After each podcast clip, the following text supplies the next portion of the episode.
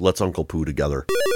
We're so sorry, No, Uncle Pooh. doesn't work. We're so sorry if you No, doesn't work. No. There's got to be another song with the word uncle in there that that would work with. Ladies and gentlemen, it's time for the Pie Factory podcast.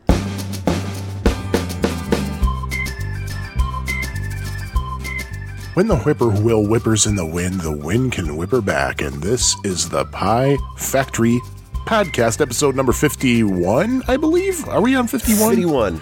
Coming to you from the um, cool breezes of that prairie land known as Chicago. This is, um, let me see, this is um, Watermelon Shandy Drinking Sean. Watermelon Shandy Drinking Sean. And to my charming and delightful is the. Drinking the Jewel Osco Refreshy, R E F R E S H E, spring water. Find out what it means to me. Yes. Um, this is Jimmy G. And So, how are you doing this? Uh, I found out an interesting fact today. A, a couple of interesting facts about things that are not related to anything. oh, okay. Like, did you know there are four cities in the United States that actually have a volcano within the city limits? I didn't know that, but that's not related to anything. No, it isn't. Why didn't you warn me? One is Portland, Oregon. One is Honolulu, Hawaii. One is Bend, Oregon. And the most surprising, Jackson, Mississippi. Hmm. You go to Oregon and you say Oregon, people are going to give you a dirty look. It's like going to San Francisco and saying Frisco. I haven't been to Oregon since 78, so I'll pronounce it right next time I go, which probably be never. Yeah. But oh yeah, also there's a volcano in downstate Illinois. People might want to you know know that too. So And that's why I There never go. go there. yeah, well. Then again, you I went to Portland a couple of years ago. and there there's a volcano in Portland. We need to talk about a game that has a volcano. I think of I know of one off the top of my head. I used to know of one. I just couldn't think of it. But yeah. Yes. what are you to do about that? Um, I got a feeling we're going to have a pretty short episode tonight. But don't know because I think that one of the games we're going to be talking about tonight actually has is quite the mystery. ooh, And uh, mystery, which means you don't have much to talk about, though. You know? no, but we can unravel the mystery. Ooh. So, do you have any uh, any news that's share worthy? Uh, I thought I did. Oh, good. Oh yes, actually. Oh, do Um, tell. all of the listeners to our podcast uh, know we've talked about in the past how um, the Galloping Ghost Arcade in Brookfield, Illinois, has this uh, achievement book, and uh, you know you get certain prizes for for so many achievements, and if you can fill out all the achievements, Galloping Ghost will give you a, uh, a, your own arcade game, and it's and it's there. The, some of the achievements are like something really easy, like you know score so however many points on a certain game, or something hard like to perform a certain trick on a certain level, or visit uh, a certain arcade in Salt Lake City, Utah. Yeah, the game grid. Somebody has finally, finally filled out the book and won an arcade game Wow. Galloping Ghost. Uh, it- it's interesting because I never thought anybody would ever achieve this. The story just came up today. I saw that. Did he actually get the chivalry is dead points too? He must have because I think you have to get every single achievement to get them. 10 hours ago from Doc Mack. Uh, huge congrats to Critch, Critch, Chris Plachy, P L A C H Y. He is the first person to get 10,000 achievement points using our achievement book. He turned in his points to get an arcade cabinet for his house. We will post when the game is delivered. Congrats again. And they got a picture of him, of, uh, of Chris, holding the uh, Galloping Ghost arcade achievement booklet, and uh, he's doing giving kind of a, th- a fist. And uh, congratulations! I didn't think anybody would ever get that. Yeah, congratulations, Uh, Critch. Critch, yes, because it involves a trip to Salt Lake City. Salt Lake City. Salt Lake City is a beautiful, beautiful city. I've never been and, there. Uh, uh, I've been there t- once, once or twice on family vacations. I want to think twice. One out on the way to Oregon, and the other on the way to uh, to Yellowstone. And then about what was it, 2006? Me and the wife were flying out to Las Vegas, and we had a one-hour layover in Salt Lake City. But thanks to the fact that our plane left O'Hare Airport actually took off. We were on the plane for an hour before it could take off. We missed our connection at Salt Lake City. The moment our plane landed, our connection took off, and so we had to wait for the next airplane. And uh, yes, uh, thank you, O'Hare Airport. I don't blame Delta Airlines for that because beyond their control. But uh, yeah, so but the airport is beautiful because on the one side you got uh, you got the Great Salt Lake, and then on the other side you got the mountains behind the city. That is just amazingly beautiful. So uh, get out to Salt Lake City. There's a it's it's absolutely gorgeous there. So Hey, did they announce what the game, what the unveiling was yesterday? That with the pointy cabinet? no, they did not. Well, I'm sure it's on the stream. I just haven't watched it. Yeah, I haven't watched the stream, and um, There was another stream I wish I would have watched before I came in here. uh, before they posted the image, I guessed I guessed iRobot. So, and I know the cabinet does not look like an iRobot machine, but It's definitely not Q*bert's Qubes. That's going to be one of my guesses. however, the way that the machine is shaped, that could be a ruse. Oh, that's never know. true. Yeah. Okay, the, the only criticism I have about the game unveilings that Galloping Ghost does is do they have any more wrapping paper? Because they've been using the same wrapping paper, and it's all uh, if you if you see it in person, you can see it's all like folded and crinkly and and that. Um, I don't get me wrong, I love it. I think that's a great idea. Oh, God, But, yeah. You know, No, my criticism uh, is they have to do that at five o'clock on a weeknight. I mean, people are just getting out of work. I mean, and then yeah, what, that's true. then what but I'm you know what though? That's when they start the feed. Sometimes it can be depending on what stuff Doc has to announce. It could be thirty or forty minutes before they Well, actually Oh, yeah, unveil but the game. still, though, you know, five o'clock. I'm just people arriving home at that I mean, time. And then I see a lot, I, and I hear them talk about, oh, we got, we got uh, these people here, we got, we got, J- we got James here, we have him, we have him uh, for these people. It's like, don't they work? And if they don't, how can they afford to keep going to Galloping Ghost every week? And if they do, where can I sign up for one of those jobs? Yeah, right. But you know, seriously, um, I'm curious as to what this is. I think that the the way that the wrapping paper is on this thing is uh, is a ruse. A Although I don't think uh, I I can't think of a game with a topper like that that would look like anything like that. But anyway, enough speculations. we can rule out fish in a barrel because that would it wouldn't look like that unless, of course, it's a ruse. And we we have to rule out Q*bert's Qubes. I wonder if it might be Dark Presence because we've never seen. Well, then again, I think Dark Presence is like double wide, and that thing is not double wide. I don't remember. I remember seeing it at Midwest Gaming Classic last year. Yeah, that thing's huge. That was a pretty big machine. Yeah. It's not that Laserdisc game they were working on with uh, Oh. with uh, Game Refuge, is it? I don't know though because it can't be because the uh, the cabinet that they had a uh, preliminary on display last year at Midwest Gaming Classic was not that shape. Oh, that was just pre. Oh, speaking of Midwest Gaming Classic, we are going to be at Midwest Gaming Classic on April 8th and April 9th. Oh, thanks for telling me now. Well, sport, guess what? You're going. At least I gave you like two and a half weeks' notice. I don't know where we're going to be. All I know is it's going to be somewhere at the top of the stairs, which actually is kind of where we were last year when we uh, when we partnered up with uh, Underground Retrocade. Yeah, I think I know exactly. I think we're going to be in the same general. That's area. what I'm thinking. Uh, just down the hall a piece. Yeah. Um, you know what? Thinking about it from what I'm told, I think we're going to be near like the that little cafeteria area because there was like a wide staircase there. That's good to know. I think it's going to be somewhere down that hall because there was another staircase there too. But I think it's going to be that area because I th- believe the people that were there last year had a Tron Legacy pinball machine set up right in that area. It's amazing I can remember stuff like that, but I can't remember to take out the garbage. Figure that out. Well, you have a wife and three kids. That's like four And other chances of the garbage going out. Oh, yeah, you're right. So, um, so yes, we're going to be there. We're going to have goodies.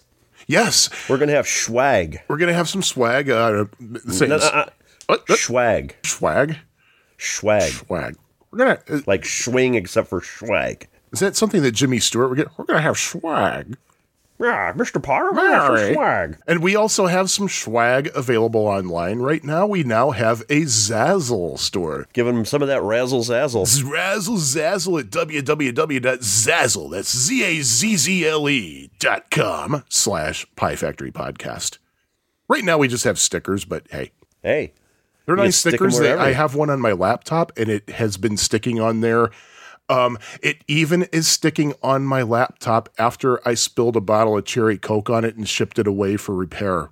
And you know, quite often I've had people come up to me and say, "Oh, you're with that podcast? Yeah, well, you can stick to Pie Factory, and now you can stick to Pie Factory anywhere. Yes, you can. You could stick it on your laptop. You could stick it on a book. You could stick it on your car. You could stick it where the sun don't shine, which I understand is a little town on the outskirts of Omaha, Nebraska. That's right. You could stick it just about anywhere. Mm-hmm. So have fun with Zazzle.com slash Pie Factory Podcast. Link in the show notes. One place you don't want to stick it though is on an arcade game machine. No, Definitely no, do don't not do that. Do not Do not. do that. You could stick it uh, almost Well, anywhere. except for Super Zaxxon or Professor Suckman. Stick it on the little coin slot so no one can actually pay for it. is Professor Pac-Man really a game? And does anybody really have one? Oh man, I, I'm going to talk about that later. Oh no, I am Yeah. actually scared. Yes, you are. But yeah, we'll be at Midwest Gaming Classic. Uh, we're going to have some stuff that w- we'll, we'll have. Uh, we'll have a sample of those stickers there that uh, we'll be happy to. Uh, We have Oh. permission. We have Oh, permission yes. from one Mr. Bob DeCrescenzo to demonstrate, to show off his uh, games that are available for purchase in the Atari Age store. well, they're not yet available at the time of this reporting. Well, I think they're also going to be available to purchase uh, other places as well, but uh, most of them are available only at the Atari Age store, and um, so we will have them. We will demonstrate Frenzy Berserk, Scramble, Bentley Bears Crystal Quest. Yes. Uh, what did he have? Asteroids Deluxe. He did a Space Duel, Pac Man Collection. Uh, what else am I missing? I'm missing others. I know that because he was very prolific. How about uh, Super Circus Atari? Are we going to do that one too? Is that him? Yeah.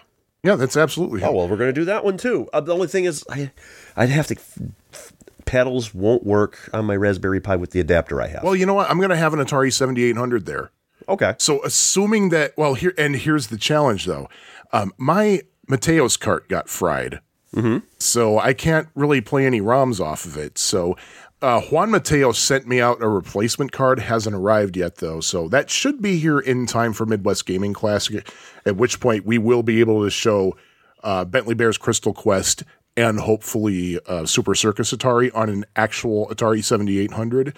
And um, all the other games we talked about, we will also have those available on an Atari 7800. And if for some reason we cannot have those on an Atari 7800, we will be running them off of an emulator, like Raspberry Pi. Which we do have permission for as well from the author Yes. of the author of the games. yes, we do. We are good to go, and uh, we will have just so much fun. Oh yes, um, another thing is we are going to also be handing out buttons. No, not Buttons and Mindy from Animaniacs, but uh, we are going to be handing out uh, little buttons, little pins for uh, people that are on the Atari Age forums. And if you know the thread for the Midwest Gaming Classic buttons on Atari Age, you will have one with your name on it. Uh, if not, we will have some. Uh, we'll have some with just the Atari Age logo on there. Just uh, you know, giving them out. So you know, come by for some more free swag. We have stickers and buttons. Oh my! And there might be some other stuff we'll be giving away too. So uh, um, come see us over at Midwest Gaming Classic, Brookfield, Wisconsin, April 8th, April 9th of this year. That's a Saturday, and that is a Sunday. And uh, rumor has it there might be a world record attempt on uh, Pac Man collection. Oh, When? I don't tell. know. Well, I will Oh, tell tell. when I know. So. Oh, ho, I see. Yeah. And uh, we are going to be there both days. Count them, Yeah. both days. And There uh, might be a live recording of um, episode 8 of Atari 7800 Homebrew Podcast. Might. maybe, Might. might. Rumor And, has uh, it that these that that a version has already been pre-recorded just to be safe, but And who knows? Maybe uh, I don't know. We'll go out for pizza or something after uh, gaming classics, so and people could join us. mm, Wisconsin pizza. Yes. Well, maybe. Ooh, maybe we'll make a special trip to the Mars Cheese Castle. Ooh, that is special. Yes. I've never been there yet. I've never been there. I see it all the time when I go into Wisconsin. I've read Yelp reviews. Let's just leave it at that. and uh, All I know is it's probably one of those places where it's just nothing but tourist stuff, and you can get Yeah. the same exact stuff in any grocery store there for like a third of the price. kind of almost like what uh, I don't know if you've ever been to Fort Myers, Florida, but there's a place called the Shell Factory. It's a it's a huge complex. They basically it, it, it's basically like the wall drug of Fort Myers, Florida. Been to Wall Drug. I've been to Wall Drug, but uh, they sell like seashells and stuff, but like stuff that you can get cheaper elsewhere for tourists, especially if you're like on the beach collecting shells. So that's kind of the impression I get of Mars Cheese Castle. Except you can eat cheese, and unless you're really weird, you can't eat shells. Oh yeah, yeah. But uh, I, is that all the news that we have right now? I do believe so. So have you been up to any gaming stuff? What have I been? I've been playing a lot of one of the games we're talking about tonight, and some about the other one. And this was really, really kind of fun. Um, uh, getting to know these games uh, a little bit more than I already have, but um, I haven't really been playing much much else this week. Yeah, neither think- have I. I've been pretty much sticking to the two the two games we're talking about tonight. I did play a little bit of com. Well, actually, I played a lot of Combat 1990 on the 7800 uh, because uh, I heard a certain podcast is going to be talking about that. yeah, I think it's the Atari 7800 Homebrew podcast. Why do I keep talking really? Could you about tell me more one? about that podcast? Who hosts that? Some fat guy in Chicago hosts it. Oh, Yeah, that's all you need to know. Steve Dahl. But um, what? Oh yeah, and, and uh, for the longest time, I or not not really the longest time, but I just kind of got suddenly like in the past year or so got the urge.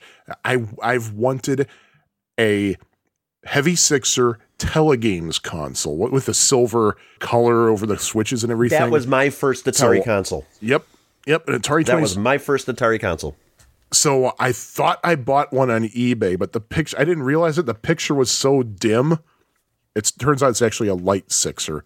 But you know what? That's okay. Oh. It's, it was one. It's one of those deals where it was super super cheap because this person claimed that he had no way to test it. Which Uh-huh. it- it- the, the fact that it had no games with it that's that's plausible. So it arrived, fired it up, didn't work Uh oh. For well over a year, I've had this Atari 2600 power supply with no corresponding console because I do n- I did not have an Atari 2600. I just had the 7800. And I never had any takers. I had it out at Midwest Gaming Classic. Nobody wanted it. I tried that one. Worked. Huh. I now have a wonderfully working Sears Video Arcade Light Sixer. And I also decided that I needed a backup Atari 7800 that I could, just in case the current one I have fries and I, I don't want to have to wait for it. And also for events like Video Game Classic, I don't have to disconnect one of them and have to do all that crap and throw it in the car. I just, I just keep this one aside, ready to go. And so it arrived yesterday. And it, this was another one where the price was low because they couldn't test it. Turn it on, works amazingly well. Per- Nice. Works perfectly. Eight And, uh, nice. it's I think it's another one of those that plays everything because Mm-hmm. it has it has no it doesn't have the uh, expansion port, doesn't have a cutout for one either. And I put the Activision Decathlon in, which is one of those games that's not supposed to work, and it worked. oh wow. So then I remembered something that I totally forgot about 10 or 11 years ago, which is that the cartridge slot in the 7800 is very, very, very not loose fitting at all. At all. And it's like, oh, that's right. Act- Activision and the Magic cartridges have a problem. So I know the very first thing I'm going to do with this console, probably tomorrow night, I'm going to cut the little plastic thing out from around the uh, uh, the cartridge slot, and I'll put a video on, of that up on YouTube. do you have an original run 7800 or do you have a later later one? No, both of the the the but now both of the 7800s I have are later ones. Okay. They're probably Because among I'm- the last batch that rolled off the the belt. Because I'm thinking about uh, about the one that I have. I actually have uh, one of the early models uh, when th- that uh, that Atari actually made when uh, Warner was in control, and um, I've never had trouble with the uh, the Magic or Activision cartridges fitting in. I've never had that problem. So I'm wondering if it's just you know. And it, is yours one of those ones where it actually plays the games it's not supposed to play? Yes. Yeah. Okay. Yeah. I you could play probably do. Robot Tank fine on it. Yeah, and you have the expansion port on it. Yes, I do. Yeah, I think. Yeah, and I think Keith, uh, one of our Patreon sponsors, I think his is like that too. Where it play, he says it plays everything, and I think it has the expansion port. So yeah, Mm-hmm. it's we, so many people lucked out with that. Yeah, I'm lucky that I worked at. What did wait? Was I working at Toys R Us at the time? I don't think I was. Actually, maybe was I. Maybe it was. I don't remember. Maybe you But I got an early one, so that's all that matters. So. So yeah, it was a it was a pretty good uh, pretty good console week for me, and uh, I'm gonna look into modifying this 7800, putting an AV mod in it. And this time I have a method of balancing the TIA and Pokey sounds, so I don't have to deal with that. So yay, I'm happy. And one thing I wanted to add uh, mid, uh, about Midwest Gaming Classic uh, real quick tell. is I'm I'm well I'm looking for a uh, a ColecoVision super working ColecoVision Super Action controller. If anybody's got one that they want to part with, uh, swing by the Pie Factory podcast booth and You might want to post that on the Midwest Gaming Classic uh, Facebook page too. oh I never thought about that because I posted it on the um, Midwest Gaming Classic thread on Atari Age. So Yeah. we'll go from there. So I did play a lot of Puzzle Bobble again too, though I do have to say that. And I actually I was uh, playing. I was playing Puzzle Bobble too. Actually, I was. Uh, I like Puzzle Bobble or Bust a Move or whatever they call it, but I like the sequel so much better. I mean, the first game is really good. The sequel is It was awesome. Puzzle Bobble 2, actually. I did play that all the way through. I hit I hit continue. I'm surprised at how long that game doesn't last. There aren't many levels to it. well, the, the thing is that, like I said, uh, when we were talking about it, the uh, the game like branches off. You can you know choose different different paths, so you could literally theoretically make it a different game each time you play it. But um, I, I do like Puzzle Bobble 2 or Bust a Move 2 or whatever the hell it's called uh, better than the first one. And I really like the first one a lot. So Oh, I do too. I still love that music. I still love it. It's still going through my head, and it's a, it's an earworm I love. I love at the end of each level with the, don- the dinosaurs, dragons, whatever they are, Bub and Bob say, Bubble or, dragons. God, Bubble dragons, they go, go! Like Oh that, yeah, so. yeah, yeah. I love it. and speaking of uh, Puzzle Bobble, You know what? And I didn't really say it too much in the last episode uh, about Puzzle Bobble, Bust a Move, whatever the hell you call it. That's the official name of the game now, by the way. We talked about like the music, but we didn't really talk about the sound effects in the game. The sound effects in the game are awesome too. Oh yeah, yeah. And uh, like uh, when you uh, shoot a bubble and how the sound effect it makes when you know they all burst, it, it sounds like uh, kind of like glass breaking in a way, kind of a, in a in a cutesy kind of way. And uh, how when the the wall comes down, it makes a ding kind of sound. The sound effects in the game are really. We didn't. I don't think we really talked about the sound effects. The sound effects are awesome in the game. Can you tell we really like the game? yeah yeah and uh, speaking of puzzle bobble we got some uh, we got a message we, we got a comment from uh, michael d'angelo longtime listener who says i was playing along and realized that i was playing the wrong damn game i was playing bubble bobble not puzzle bobble i was two games in and couldn't understand what you guys were talking about my daughter liked bubble bobble though as for jungle hunt i played the jungle king version on my arcade machine and was what i was used to in the arcades Jungle Hunt for the 2600 was a great port, as were most of the Silver Label carts. Good, he's not one of these, oh, ET's the worst game ever people. Um, as we used to play this all the time as kids, I still have a hard time with the boulders.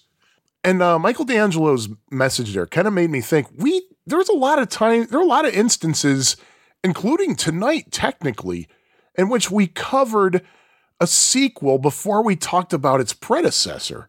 I'm pretty sure we talked about Ms. Pac Man before we talked about Pac Man. Yes, We, we, talked about. Space Duel before we talked about asteroids. Although Space Duel isn't, it is and it isn't a sequel, and, and it's it's it, that's that's a kind of a.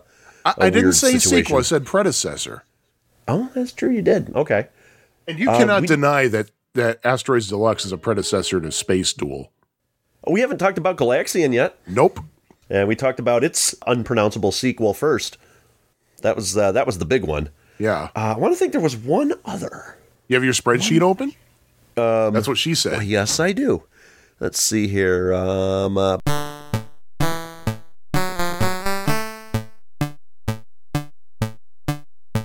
well, technically, we talked about Donkey Kong 3 before Donkey Kong Jr. That too, I was trying to think about that one.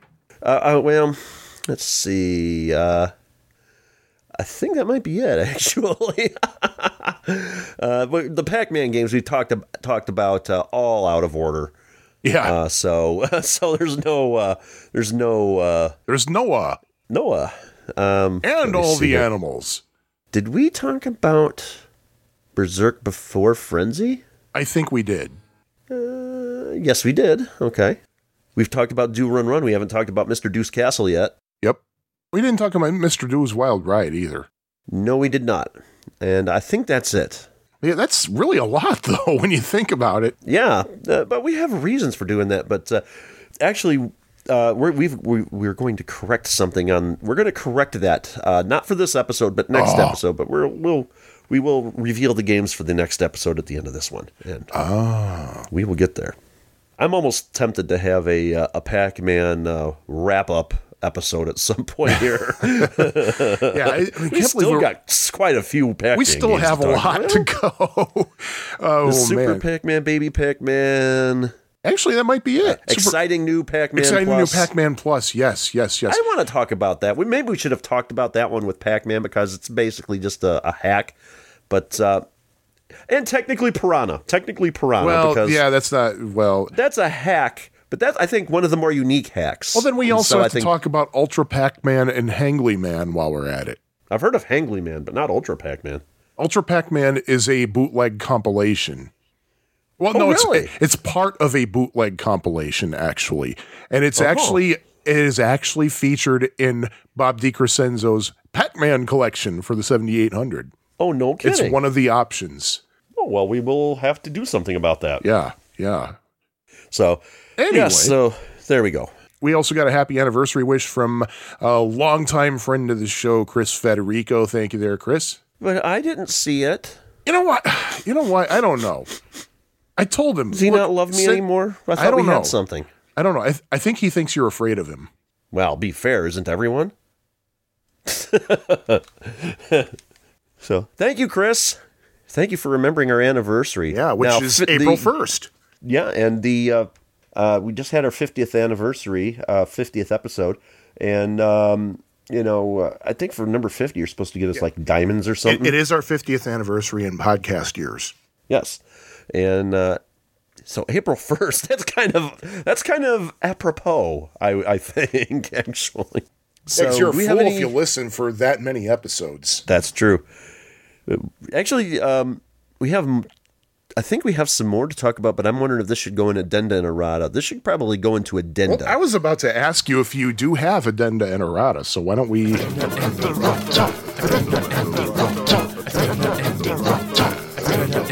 well, yes, uh, from the Atari Age forums, actually. Oh, do tell.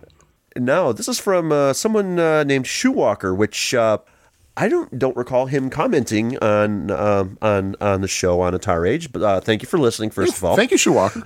And um, it says here, love the most recent episode, fellas. I don't think we've been called fellas yet. Hmm. Yes, all the fellas are switching to fellas. So, uh, it really hits home since A, you guys live in my neck of the woods, and B, I'm a Taito fanatic. I do think the proper pronounce- pronunciation of that is Taito. Yeah, Just- it's a know. Japanese word and it's a diphthong, like ta i to. So taito. What'd you call me? Oh, wait a minute. So, at any rate, about Jungle Hunt and King, this is uh, some. Uh, he's, he's also got some stuff to add about Pirate Pete, which I thought was fascinating. Oh yeah. So about Jungle Hunt King, fanboy here. I put up I put it up there with the likes of Frogger, Donkey Kong, and other classics. You couldn't go to an arcade without one of them being present. I recall coming across a Jungle King first. Pretty sure I didn't come across a Jungle Hunt till years later. Back then and even today, Jungle Hunt is by far rarer than Jungle King. I know many Jungle Hunts were converted to Kings by collectors because, well, let's face it, Jungle Hunt's artwork, lack thereof, sucks compared to King's artwork. I agree with one of the guys who said the one negative was the gameplay doesn't offer really anything after repeated loops. I think we maybe both uh, mentioned something about that, but Mainly you, I have I a buddy. Because you're much more me. jungle hunt king pylon Pete literate than I am. That's true because I did turn the cheats on. Um, I have a buddy who is awesome at both of these games. He mentioned King Hunt's difficulty caps out on the fourth loop, so if you master the game by that loop, you could play ad infinitum until you get bored. Yeah, you know what? I think that was me that mentioned that because I was doing some research on that, and then it does that does uh, the difficulty does uh, top out there. Um, now he talks about Pirate Pete. Pirate Pete, this game is still is still an enigma today. Pete reminds me what's he says stern cobra. I think he's meaning super cobra is to stern scramble. I'm gonna double check uh, see if that's a, a that's just a typo on his part. I, think, it might be I think he might might have meant Stern Super Cobra. Super so, Cobra, you right? know. Uh, it's just a harder version of the predecessor. Although I find Pirate Pete to be a very buggy game, I'm not entirely sure if Pirate Pete wasn't a prototype. Hear me out on this. I've been arcade collecting since '89. My main ar- my main area is Taito games of '81 to '84ish. I have never seen one example marquee, bezel, or panel in my collecting years. I've seen some rare stuff. Le- uh, living in Chicagoland, and since Taito was based out of Elk Grove, you would think I would come across at least something from this game. This also holds true for my collecting buddies in the area. Never seen anything PP related. Then he should have uh, listened to our Tinkle Pit episode. Yes, and we're actually going to be having the bookend for the Tinkle Pit. Oh, yes, yes, yes, yes, yes. Uh, he continues. A couple of things to mention. Supposedly, there is one Pirate Pete machine in a collector's hands in the Northeast. I'm still in the process of getting a hold of him. A Pirate Pete original board set, not one with burned EPROMs, popped up on eBay in the mid two in in the mid 2000s. I believe this is the same one that's in the hands of a UK collector. Other than that, nothing. I've seen some things on the net about Pirate Pete about the history of said game and a certain YouTube video that cited production numbers. I tend to believe a lot of this is based on conjecture more than anything. And not sure if you guys are aware, but we have a Taito developer who did Cram right here, re- re- uh, residing in the burbs. Uh, I'm assuming Cram is another Taito game. I've not heard of that one. I'll have to give that a whirl. And he uh, posted an actual promotional flyer for Pirate Pete Really? uh, in this thread on the on Atari Age, and um, yeah, um, it says Pirate Pete.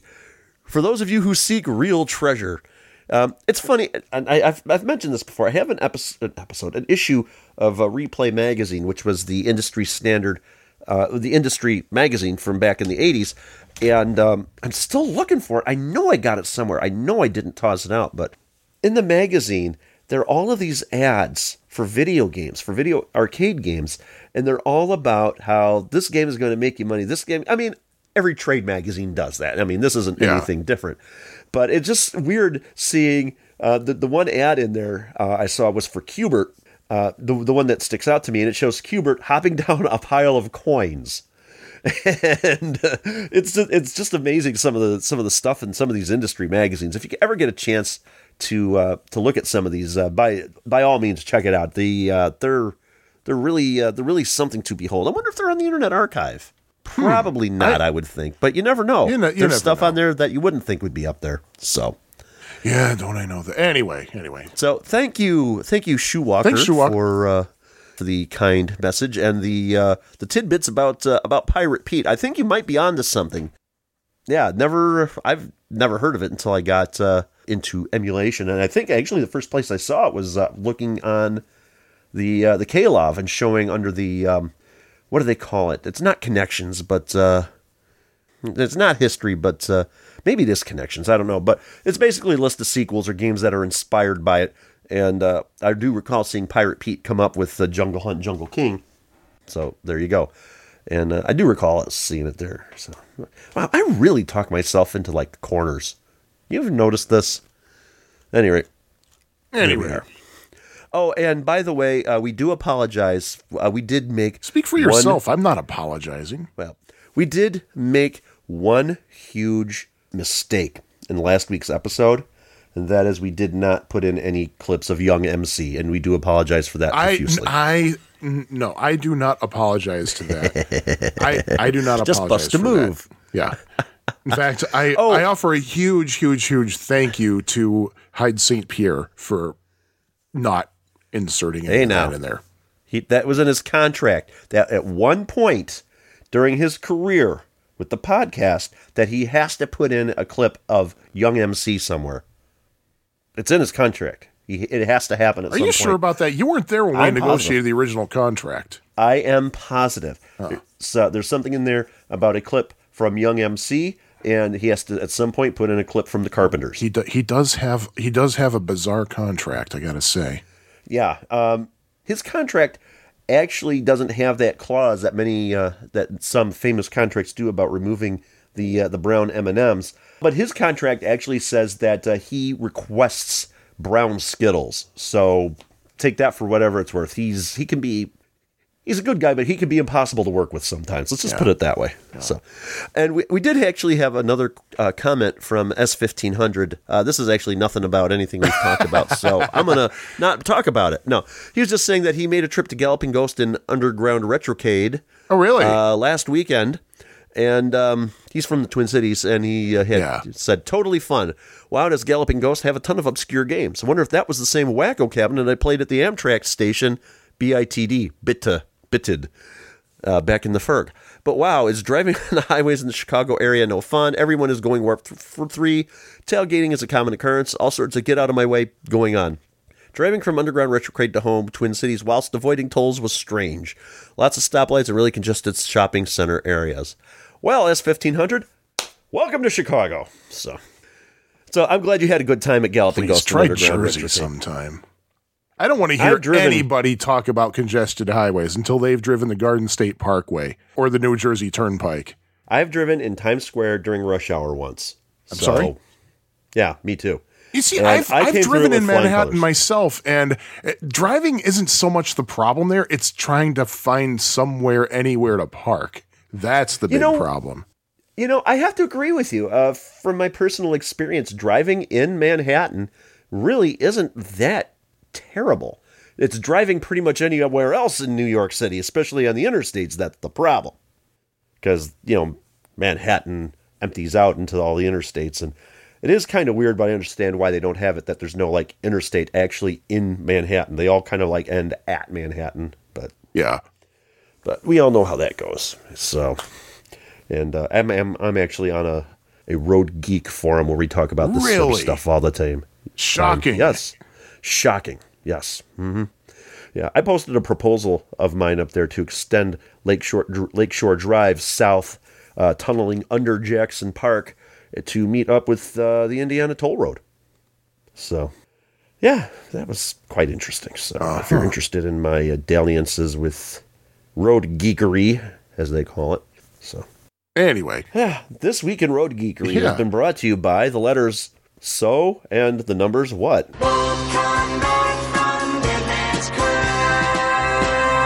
and uh, more addenda and errata if we have it. I don't really have anything on my end because I got everything right. What about you? I think that's pretty much uh, that's pretty much all I get. Yay! So let's uh, end uh, this edition of addenda and errata brought to We you haven't by. closed the uh, door on it yeah. or put it in the microwave or in the blender or anything recently. No, I. Yeah, yeah, I know. I, th- I think we should actually just let it fly away. Well, I was gonna zip it up and send it to someone in Nigeria through email. Hmm, okay. Well, let, go ahead and do I don't that. know what kind of a sound effect you would use for that though. Oh, hide! I will send you something. Uh, oh no. So anyway, um, having said all that, uh, why don't we All talk that? about? Why don't we have? Why don't we have a little chat about a couple of games? Huh? A little confab? Yeah, a little confab, little uh, Hey, a little confab A there. caucus, caucus. We're gonna caucus. As uh, this episode's moderator, I would like to choose the game. Please do. Well, kind of, sort of, in a way, and I'll explain. I'm choosing that we first talk about Uncle Poo. Uncle Poo. Uncle Poo, that's me and you. Me and you and Uncle Poo. So, yes. You know what, Sean? Let's Uncle Poo. Let's Uncle Poo, yes. So, yes, Let's Uncle Poo. Released December of 1983 by Diatec. And um, in case you haven't heard that company before, neither have we. In this game, you play Uncle Poo. You're in a maze that keeps scrolling to the right. I think it's a mine of some sort. And basically, there are th- there are three diamonds and a bunch of money bags in this maze. And you basically, to get to the next round, have to pick up all three diamonds. The game was a lot easier when I realized that was the object of the game. There's like little documentation of this game anywhere. The game has a four way joystick, and you have two buttons a fart button and a fast button, or as the guys at the 10 Pence Arcade podcast say, the two buttons are poop and dash. To fart, you have to face the opposite. Uh, the opposite direction you want to aim, then you press the fart button, just like you would do in real life. Oh, I've got a story about my daughter. but that's not for families unless It's your family. yeah, yeah, it's not for families other than mine. So, um, as I was saying, the uh, the play field, it's a maze, scrolls to the right at a steady pace, unless you move Uncle Poo all the way to the right, in which case the maze will speed up, which not a good thing. In my research, there appears to only be two mazes. One is uh, is kind of like a steady, is kind of like a standard like squared off maze, but the second maze it starts off the same, but then there's like a bunch of angles that are that look harder to get around than they actually are, and then it ends up the uh, the same way. The mazes they continually scroll, and it's a continuous loop, kind of like a kind of like a Mobius band in a way, I guess. So it's only one sided. So it just keeps scrolling, and if you miss something, you can always come back around to pick it up. Uh, in this maze, there are little blocks that block your path. And to destroy them, there's two things you can do. One of which is uh, you can shoot them by farting on them. Or, and when you fart, and I can see why it's uh, probably a poo button because it doesn't just, a fart is like, you know, this is going to be an interesting podcast. Um, a fart, a fart just like is like right there, like an explosion. But this thing that you shoot out of your butt, it like bounces around. You know what it reminded me of? It reminded me of your weapon in Mr. Do because it kind I of was thinking that bounces same- back to you. Ooh, Mister Do and Uncle Poo together That's again. what I'm saying. Yeah, yeah, yeah. I like the way you said that. That was nice. Thank you. So, so one way, as I was saying, you can.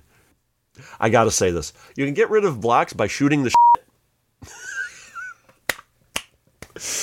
oh gosh, I had to say that. I do want to argue that that is indeed farting because those look like bubbles, and bubbles are They more do. associated with farting than they are with, say, like solid waste. They do, and I don't disagree with you. The game is called Uncle Poo, though, so But the thing is, hey, it's either way, it's what you want it to be. yeah, but it's Uncle Poo. But keep in mind, this is a foreign game, at least foreign to the That's United true. States. It's either Italian or Japanese. No one knows for sure. Or, as George Carlin once said, uh, kids love farts. Farts are funny as hell. Farts are shit without the mess. So, you know, you can do whatever you want with it. Let's, Really? Uh, well, Mr. Hanky says so. So, as I was saying, you can uh, shoot out these blocks with your farts, or there's another way you can get rid of them. The money bags. Every time you pick up a money bag, it gives you, first of all, it gives you five energy. We'll get to the uh, energy in just a moment here. And, um, oh, wait, wait, wait. No, I, in fact, I'll, I'll, I'll do you one better. I'll get them to you. Get to the money bags now. The money bags. When you pick a money bag up, it will remove all the physical, the physical, physical, visible, visible, visible blocks on the screen, and they will also give you five energy. Now you you you use one energy uh, every time you fart. All right, Hyde, go boy. a little bit easier on your editing this time than you did with Tinkle Pit. Yeah, and and the uh, Apparently, we're and then you have another old. button, which when I figured out, uh, when I found this out, it made the game a lot easier to to play. Uh, you have a the the dash button or roller skates. Uh, when you hold the roller skates button down, it basically uses one unit of energy per second. And if you notice, a little your Uncle Poo will actually put on little green roller skates. So that's kind of cute. Oh yeah, As I said uh, before, the object of the game is to pick up all three diamonds to advance to the next level. And all three of them are in corridors that have to go to the left with only one way in or out. And there's one in particular that kind of snakes. That's a pain in the mm, place where poo comes out of. And um, that always killed me until I realized the use of the uh, fast slash roller skate slash dash button, whatever it's called. Uh, diamonds do not make the blocks disappear, if I'm recalling this correctly. you're recalling this correctly. And every third screen is a bonus round where you have to basically fart on all the enemies to uh, to shoot them, kind of like in the challenging stages or challenging stages. In uh, well, actually, challenging was Rally X, wasn't it? Yes. Uh, the challenging stage in uh, the Galaxian sequel, and uh, it's kind of the same thing. And um, it's a little easier to uh, to remember how they're coming out, at least the first time around. Uh, the bottom of the screen will indicate the the round, the number of Uncle Poos you have in reserve, and how much energy. You start each round with 30 energy, and I found this out, and this kind of frustrated me a little bit. Start each round with 30 energy, but you cannot carry any leftover energy over to the next level. I kind of like did not like that. The game gets a lot harder, uh, almost impossible if you run out of energy. So, you know, use your dashing and your farting sparingly. That's the key to success at this game. Now, let's get into some enemies here. There's basically two different types of enemies. One is the water. There's a bar of water on the far left side of the maze, and if you touch that water, you lose a life. And as It's the basically as- a, a big tidal wave, really. for the most part, yeah. It's uh, and you can if you get trapped in a vertical passageway as the screen is is uh, scrolling, boom, boom, boom, boom, boom, boom, boom, you'll hit the water and you will lose a life. And the other enemy is basically just some. Uh, they're just basically animals. The only ones I've seen so far are, uh, I think, a walrus, a cat, and a snake. And they are. Oh, so do you have to watch out for it? Watch out for snakes. well, actually, yes, you do. You do have to watch out for it. Oh, and um, Vert Vic Viper and Sean Holly, you have to watch the movie Eegah, but watch the Mystery Science Theater 3000 version. Yes. Trust us on this. Yes. And I, I noticed these enemies are generated by generators. They're basically just a little notch in the maze. It's uh, got a colored, a solid colored block. Uh, excuse me, on either side of it. Uh, in the first screen, it's green, and I didn't really pay attention after that. Uh, let's get on to some trivia about this game. Not much is known about the company Diatec uh, that created this game. Uh, in fact, I don't think anything is known about this. I was actually scouring Google, and everything came back to Uncle Poo and not nothing else Yeah. really. When I, I first started playing this game, when, when you play any of these games in emulation, it, it, it behaves exactly like you actually had the physical machine and you turned it on. It would go through all the test procedures, the test patterns, whatever. And this one had a common test pattern that uh, you would see in a Namco or a Konami game from that particular era. And I'm I was originally thinking this was a Namco or Konami game. You were telling me that uh, you think that this game is a hack of another obscure game called Join'em, and I was playing Join'em actually this afternoon. I think you just told me about Join'em today. Yeah, I just, actually. I just, I've never heard of Join 'em. I actually read about that somewhere. And that's an interesting game in itself. It plays like a, a 2D version of the game Illusions on the ColecoVision in a way, but much more fun. And I was looking at it, and I think that this, I think this is correct. I think Uncle Poo is a hack of Join'em, and I there's a few reasons I have for that. But that, well, well let's uh, let's let's let, let me some of the similarities. The title screens. Okay, after you put your coins in, or right before you start the first game, right, I'm sorry, right after you hit the start button, on Join Them it says "Let's Join Them, and on Uncle Poo it says "Let's Uncle Poo." you know what? We should sign off our show every day Yes, with yes, "Let's. Uncle oh Pooh." Oh, man. Oh god, I haven't generate. I haven't ordered our T-shirts yet. You think we should have that on the back? Let's Uncle Poo. Oh, let's Uncle Poo in the Tinkle Pit. so, anyway, yes, let's Uncle Poo. I'm not going to ever get tired of saying that. I'm not going to get tired of saying that.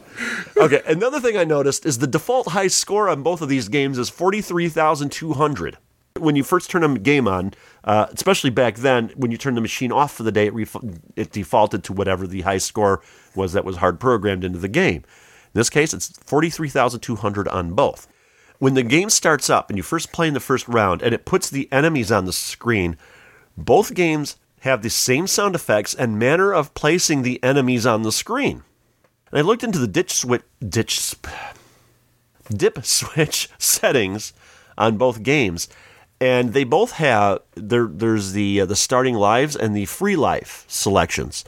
Both of them you can select two or five starting lives, and both of them you can select a free life every thirty thousand or only the first thirty thousand gain or points.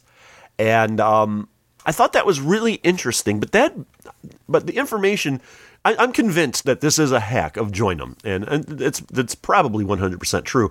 But it just basically brings up a whole bunch of other questions like what what about this what about this game Join'em where did it come from i think the company was called global something and now no not my last name but global like around the all over the world and um what about that game? What about where did that game come from? Was that a hack of something else? And I have the sneaking suspicion that boy. might have been. I don't know. That's going to need some more research, which I am probably never going to do. Uh, So- Unless we cover join them in a future episode, which I kind of hope we do. we'll have to put that one aside because that's an interesting game, um, I think. But um, uh, a couple of other things. Music in the challenging round, uh, and you were pointing this out to me, is the saber dance, or as you and your wife call it, the plate spinning music. Yes. From Aram Khachaturian's ballet Gayane, as in Kanye West, I guess. I don't know. Yeah, that's that's Uh, where he got but- his name. Look it up. Oh, there you go. Uh, it was also used in Roadrunner. I'm sure we put it on there. I think uh, we mentioned saber dance. We didn't actually get that detailed about what saber dance is. might not have. And um, end of level music was the Toreador aria from the opera Carmen by Bizet. Now, I have to say here, I wanted to say bidet, given the title of today's game, but I didn't. I resisted. so there you go. And um, that's all of the technical and how to play the game and stuff about that. As we're saying, this game is really kind of a mystery because nobody knows really much. As I was saying, nobody knows about the company Diatec and uh, the fact that it basically looks like a hack of join them just brings more questions to the table than it does answers. And um, I don't know. What do you think of the game, Sean? You know, I Uncle Poo. I mean, it seems to me that it's kind of a running gag for us. So we keep talking about Uncle Poo, and I'm thinking, okay, game like that with that kind of a name and where you have to fart at your enemies. There's no way this is going to be a good game, but I was actually surprised. It really is a good game. It's a good challenge. It's fun. And something that I wanted to address is that the farting mechanism itself is a very interesting challenge because what other game out there is there in which you have to face away from your enemies to destroy the enemy? It makes logical sense though because you don't fart out of your front side. Well, unless there's a serious problem. Unless there's a serious problem, it's physically correct. You, you got to give them credit for that. The game is not. I mean, you think with Uncle Uncle Poo and you know farting your weapon, you think you're getting into a gross sort of game, but it's not. I mean, this this game is actually uh, it's it's actually funny. Funny. It's actually charming in its own way, to be perfectly honest. And um, you know, the graphics the graphics are cutesy. You know, you can get I mean, so into the game that you kind of forget that you're farting. Yeah, yeah, you can. And, and I have to say, until I started using the uh, the dash button or whatever, I actually hated this game because of that one yeah, as I mentioned yeah. earlier, where it was like you have to go, but then you realize you have the dash, or you you know realize how it works. Then it just makes it a whole lot easier. And then on top of it, when I was originally started playing this game the first time, I completed the first level with a higher score than the default high score because yeah. I did not realize the object of the game was just to get the diamonds, not to get everything to move to the next round.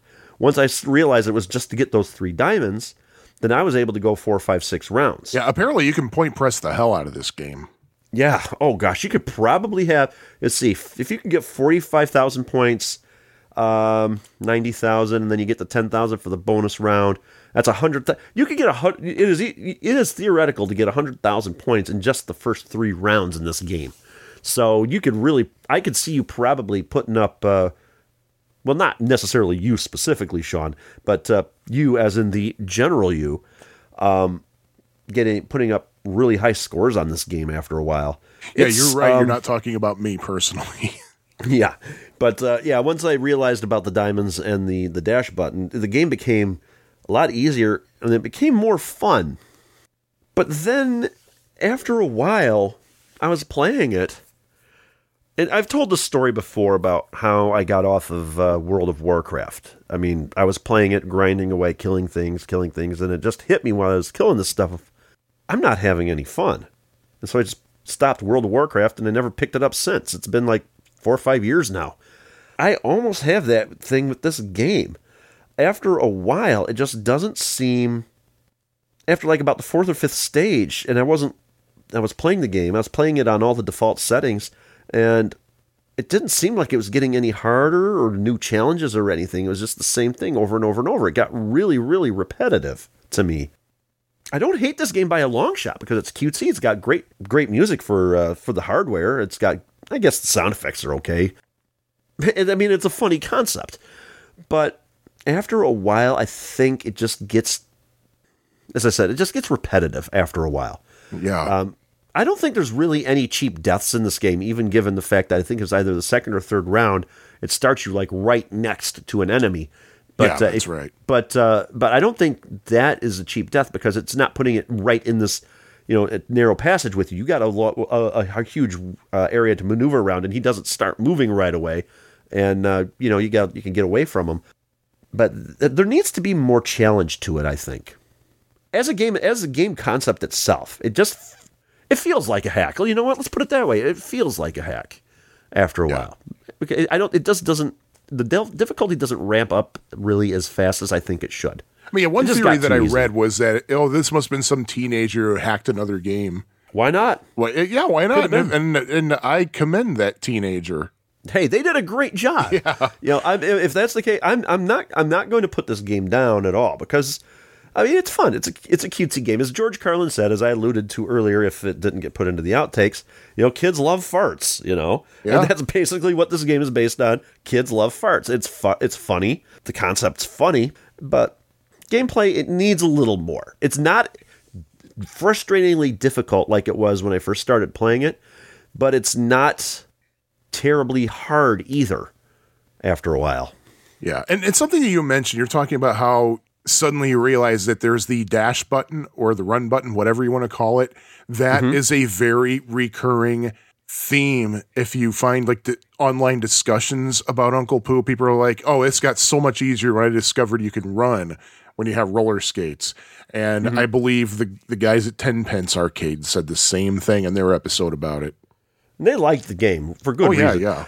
yeah. But yeah, I'm, the difficulty just needs to ramp up better. I mean, it, it just needs more in the way of difficulty. Now, the enemies do get faster.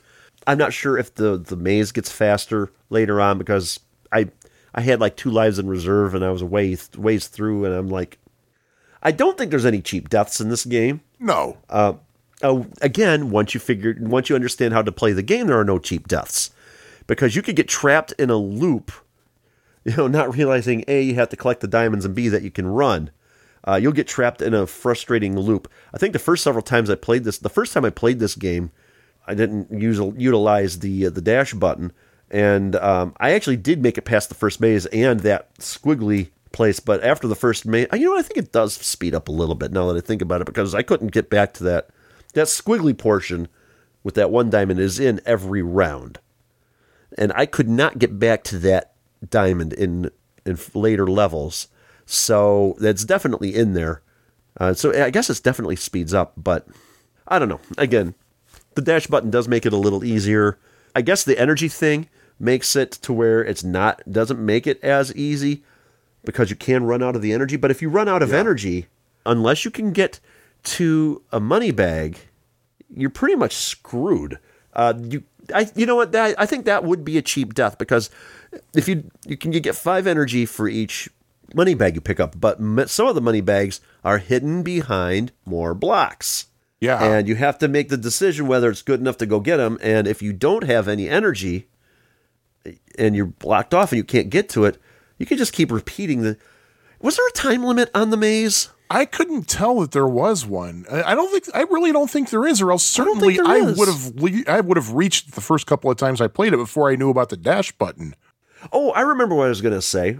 We, we talked about that game Join 'em, and in the research I did about Join 'em, Join 'em is a joystick only game. There were no buttons on it. So if this, Interesting. if this was a conversion from Join 'em, then um, they had to add the buttons to the cabinet. So uh, just I thought that was interesting, but it does look like a as a. I'm not going to repeat myself again. I'm not going to repeat myself again. So Sean, Yes. you are the host. Oh, really? Am I now? Yeah, yeah. I was about to steal your thunder again, as I usually do. Well, you don't have to steal it from me. You can just buy it from me. I'll accept uh, money for that. Will you accept energy? Um, yeah, because it did run out of uh, farts, so why not? Awesome. Oh my goodness.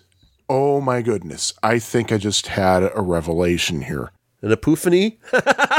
Ooh, I see what you did there.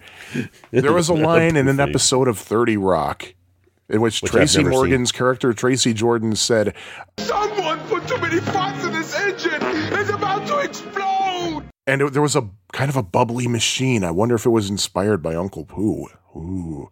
And of course, I'm never going to be able to watch Ferris Bueller's Day Off again because remember what Ferris Bueller said about Cameron's father and a diamond? That kind of has a little bit of an Uncle Poo vibe to it right there. And the best thing about that, of course, is how he like o- how he overdoes the Great Lakes accent and says diamond. But I do have to share this. Oh. Normally, I like to address the record high scores, but there really aren't any, not even for MAME, on uh, either of the four on either of the websites that we usually use, aurcade.com, A-U-R-C-A-D-E, and Twin Galaxies. But I don't know if you saw this in your Uncle research. Um, classicarcadegaming.com in the bounties and other challenges and puzzles, other bounty offers thread. Well, not thread, but their sub forum over there they had Uncle Poo week starting at March 14th, 2010 and ending on March 20th, 2010. And uh, let's see, Weehawk, who is the forum guru over there, says, and I quote, I hereby declare Uncle Poo Week. That's right, seven days of greed inspired Uncle Poo combat. Here's how it works. Every day starting today, March 14th, 2010, and ending Saturday, March 20, 2010, I will award one poo point for the highest score submitted on Uncle Poo up to that time. That is, whoever has submitted the highest score so far, blah, blah, blah, blah, blah, gets the first poo point. Whoever has the highest score at the same time by the next night gets the second poo point. Goes on and on and on and on. And oh, apparently there was a, oh, yeah, there was a $100 prize in this. Oh, Yeah. I, I, that- I don't know if that's what they usually do, but you know, uh, let's see. Although Basement Cat informs me at this point he already holds leans up again. Uh, blah blah blah blah blah. You- that's a uh, lot for poo. Now get out there and get farting. um, the highest score that I could find was uh, a user on Classic Arcade Gaming called Zerst, who scored four hundred and seventy six thousand six hundred and seventy. Doesn't seem like to me it would take that much effort to get that score. And it seems to me that the universal agreement, well, I don't know if it's so much of an agreement, but nobody, I don't think anybody has been able to make it past the 19th level, include, and they were talking about that on uh, 10 pins Really? too. Yeah. Like no one can make it past 19. So there is a little bit of a theory that there are only 19 levels. Hmm. Time to put the cheats on, then, don't you think? Go right ahead. You're the cheats guy Hmm. in this podcast. Yes, I- I do that for research, and then I go back and I just play the game. I don't know. I, I know. I, I, I don't like doing cheats because, well, mainly because of my MAME setup. It's not really easy to do. I've done it, but it's not easy to do. But also, I just, I just want to play. I don't want to get too terribly invested and then realize, oh my god, we have to record now. Yeah, I like to. I you know I I I just like to see what's further on in the game, stuff Oh, that I might yeah. miss.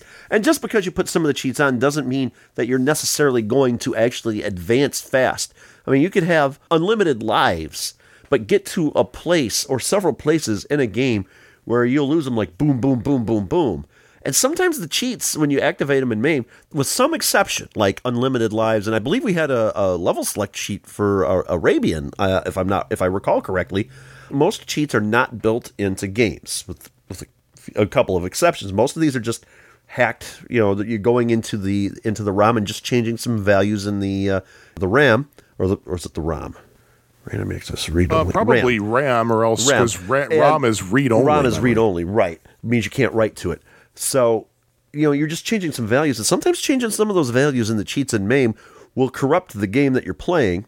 I mean, not corrupt, you know, corrupt the game, but corrupt that session, or it will cause glitches to happen that will make it to where you can't advance. So it's not always necessarily a positive thing. I mean, it could still keep you from, you know, seeing what's further on in the game.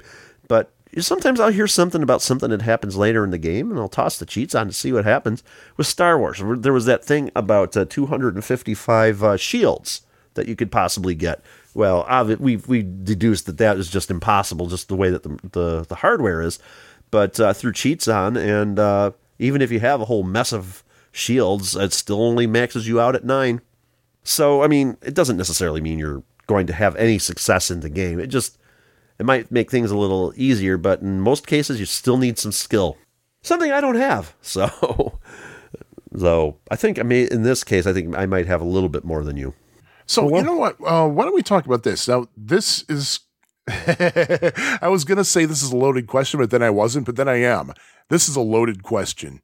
But have you actually even seen an Uncle Poo machine? Uh, yeah, actually. Oh, do Uh, tell. I played it. Yes, I played it at Arcade in Keys, uh, of all places. Oh, you for know God's the sake, the, that the, place. the arcade where the guy would make keys in the background, and um, I remember seeing it there. But he kind of had it like back in the corner because he was kind of leery about the the content. You know, being uh, you know, you know, why did he even have farting it? in the game?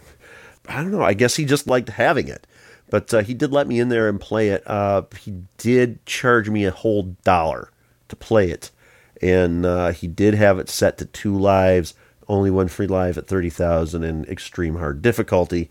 And um, yeah, uh, and it's uh, it was it was kind of a weird setup, and it, the whole thing, the way he had it, was just kind of creepy to me, and I just wanted to get out of there. It just felt dirty the whole time, so I got out of there fast, and I I'd never seen the machine since. So, well, how about yourself? oh man, Y- you know this. Funny kind- you should mention it. Yeah. I was playing this game in MAME, and I was like, I know I've seen this somewhere. Where have I seen it? Because I'd never loaded it up before. I I had to download it. I didn't have it on my hard drive anywhere. And then it hit me. This had to have been like 1984 ish. There, where I lived in Bourbonnais, right at the end of our street, at the end of Kim Drive, across where uh, 45 went down, there was a convenience store. It was called Convenient. It was a chain. There were a couple of other ones in Kankakee. In fact, there was one in Lakeview in Chicago that only recently folded, actually. I didn't know it was still around. But it was like a 7 Eleven kind of store, but it was called Convenient. And they always had a rotating arcade game in there. And um, my brother actually dated a girl who worked there, only a couple of times. And I remember he came home one night and he said, You know, at Convenient, they have a game that, where you fart.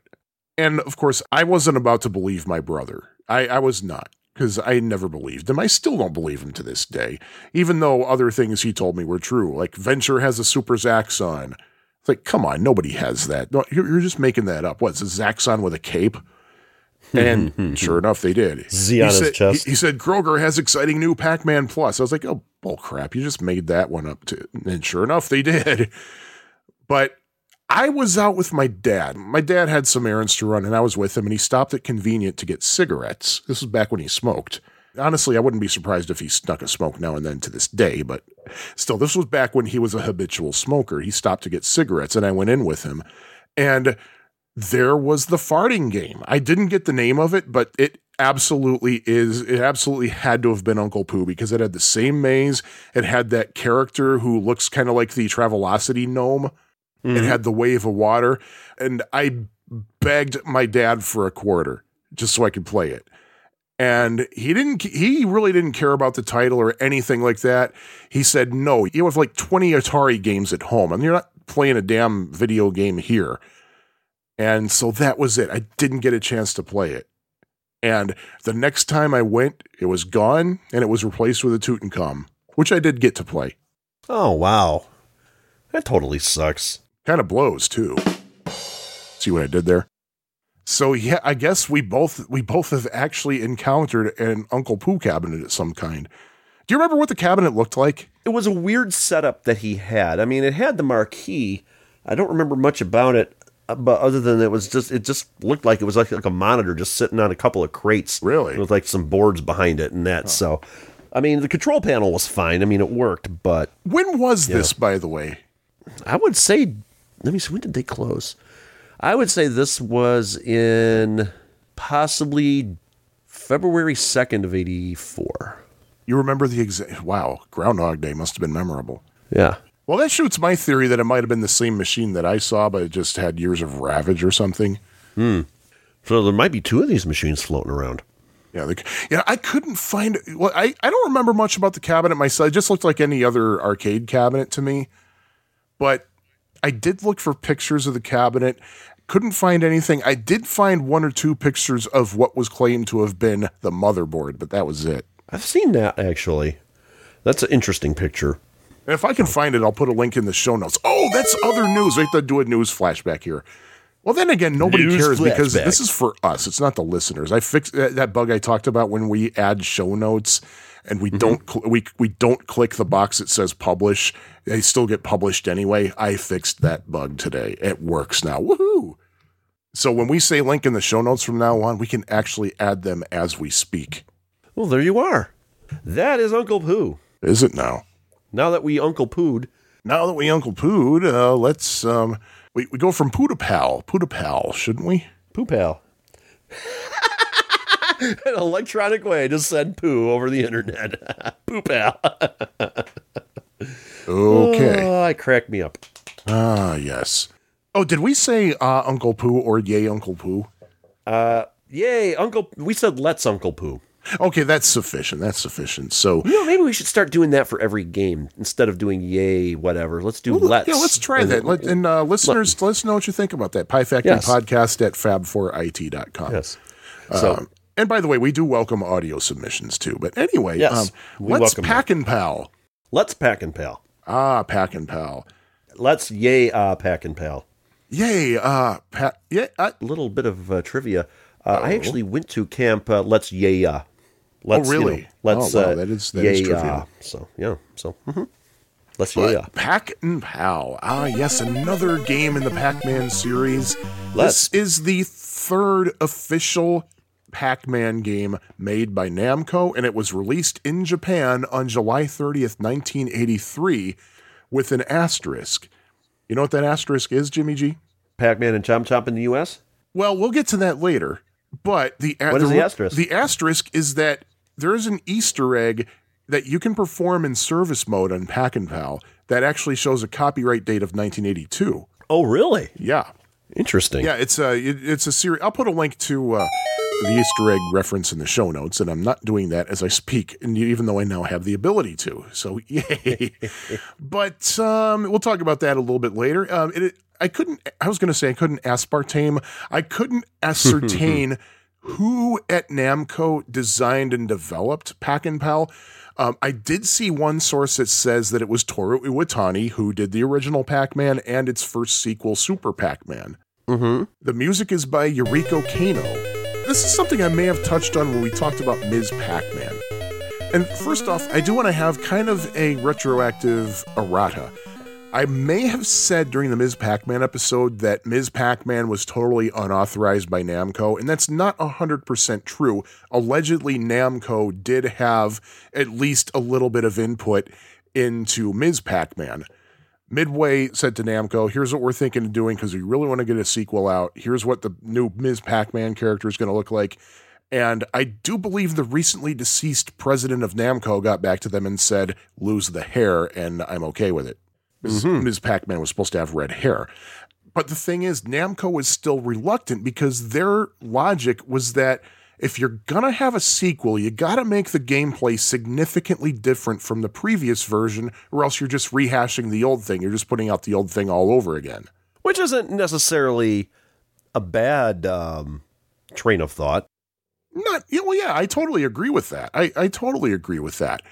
And the first sequel that Namco actually came out with was Super Pac Man, which deviated a little bit from the being chased around the maze while you eat dots. It deviated a little bit from that formula. And we'll talk about that more when we actually discuss Super Pac Man in a later episode, or if we have a flux capacitor in an earlier episode.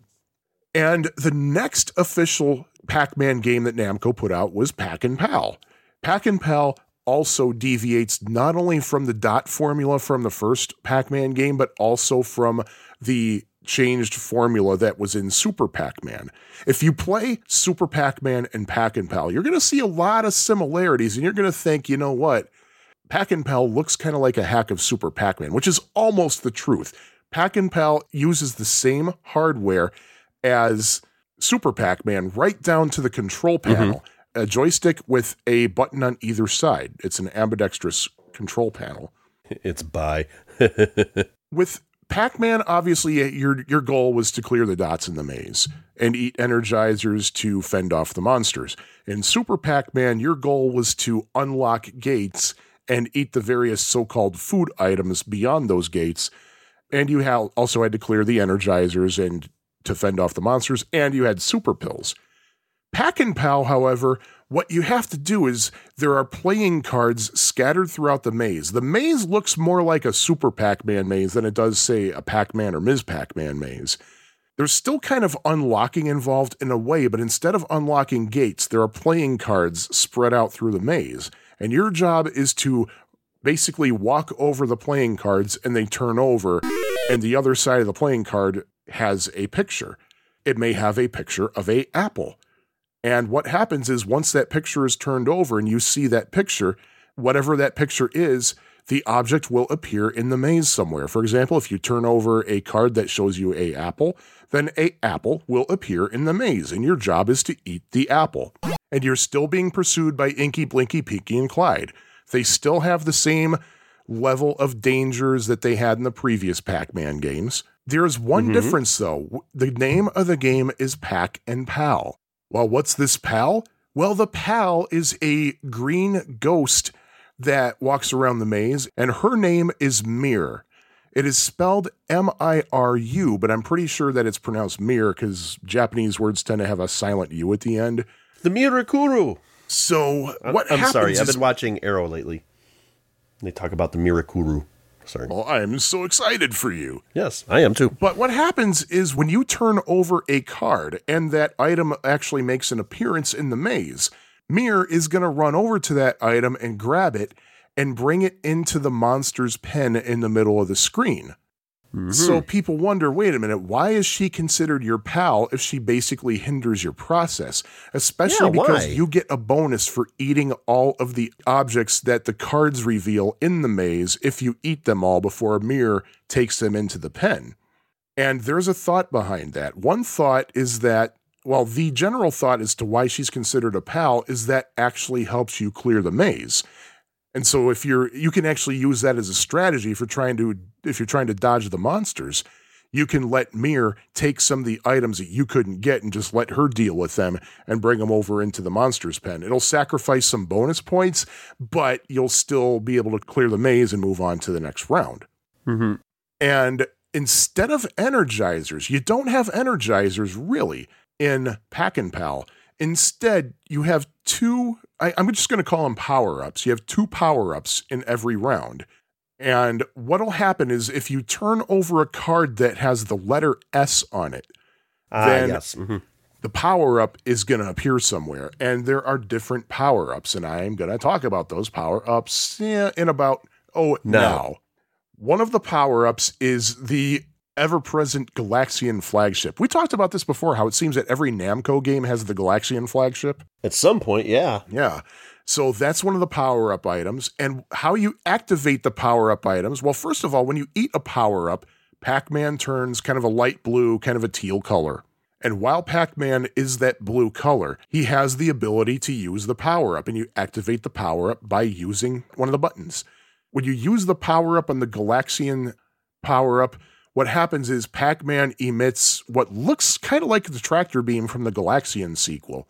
And what happens is if there are any monsters in the pa- in Pac-Man's path when he does that, they turn kind of a pinkish purplish color and they spin around.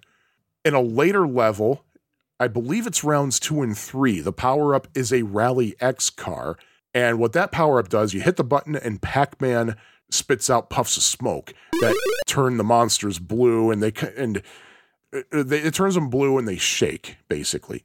And let's see, and another power up is a trumpet. And basically, what happens is when you've hit the fire button, Pac Man plays the trumpet, and the trumpet spits out some loud notes that freak out the monsters.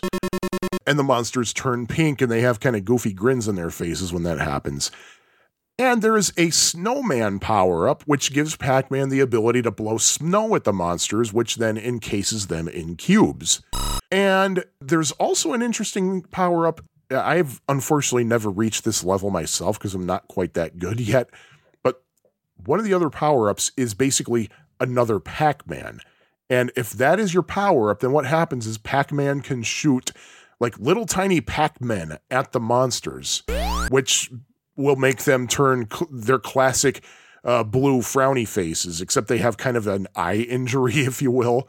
Like one of the eyes is a plus sign, as if they got just got punched in the face, and there's like a little Pac-Man on top of them, looking like it like uh, kind of an attack stance. And when the when the monsters are in those, let's just say stunned or paralyzed states, Pac-Man can move right through them. And when you stun or paralyze these monsters, you get 200 points for doing that to one, 400 for two, 800 for three, and 1600 for all four. And uh, there's a little interesting twist on the on this uh, pattern here, and that's sometimes the monsters can come out of their stunnation, I guess. And if Pac-Man is still blue when they come out of the stunnation, he can re-stun those monsters for an additional 1600 points of well eh, not necessarily 1600 but it picks up where you left off. Like say you only got one monster and then it comes back to its normal state and you re-stun that monster then you get 400 points etc but basically it caps off at 1600 points. And this is kind of something that eventually showed up again in pac-mania.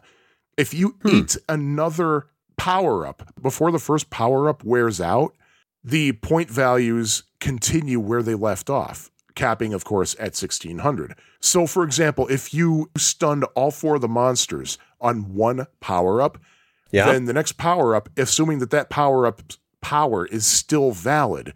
The next monster you stun is going to be 1600 points and then 1600, 1600, 1600. Mhm. So that was an interesting um, little thingy there. Nice. Thingy. Certainly make chartered accountancy a much more interesting job. Exactly. And uh, what else do I have to say about that? Oh, there's a bonus round, and it follows the same pattern of bonus rounds that Super Pac Man's bonus round follows. Like, uh, basically, the third round is a bonus round, and then every fourth round after that. So the third round, seventh round, eleventh round, etc. All those rounds are bonus rounds. In the bonus round, you really don't have any monsters on the screen. It's just Pac Man and some of the playing cards scattered around the maze. What Pac Man has to do is turn over the cards, mm-hmm. and the cards will reveal one of three things. If the card reveals a dollar sign, Pac Man gets 100 bonus points. Oh, cool. If the card shows mirror, the number of points he accumulates during the bonus round is going to be doubled. Nice. If the but card. What's the but? pretty big. Oh, okay. Good to know. Shouldn't we talked about that in the other game? I cannot lie. Because your butt's too big, right? Yeah. Yeah. And uh, if the card you turn over reveals Blinky, then the bonus round is over.